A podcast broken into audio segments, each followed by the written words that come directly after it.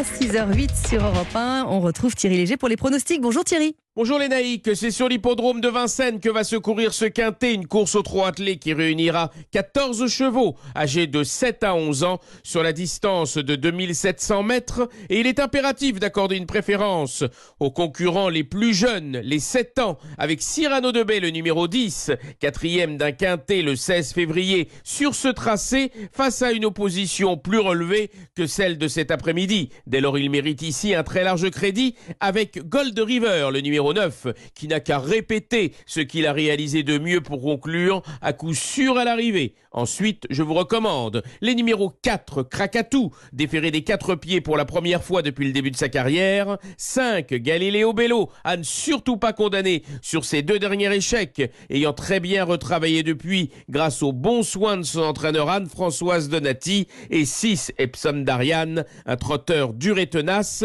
associé au crack driver Eric Raffin, dont ce sera le retour cet après-midi après une convalescence de plus de trois semaines. Enfin, les numéros 8, Espoir du Noyer, 14, Fashion Touch et 11, Éolien de Chenu compléteront ma sélection. Mon pronostic 10, 9, 4, 5, 6, 8, 14 et 11. Eh ben, c'est noté. Merci beaucoup Thierry. À demain, 6h10 sur Europe 1.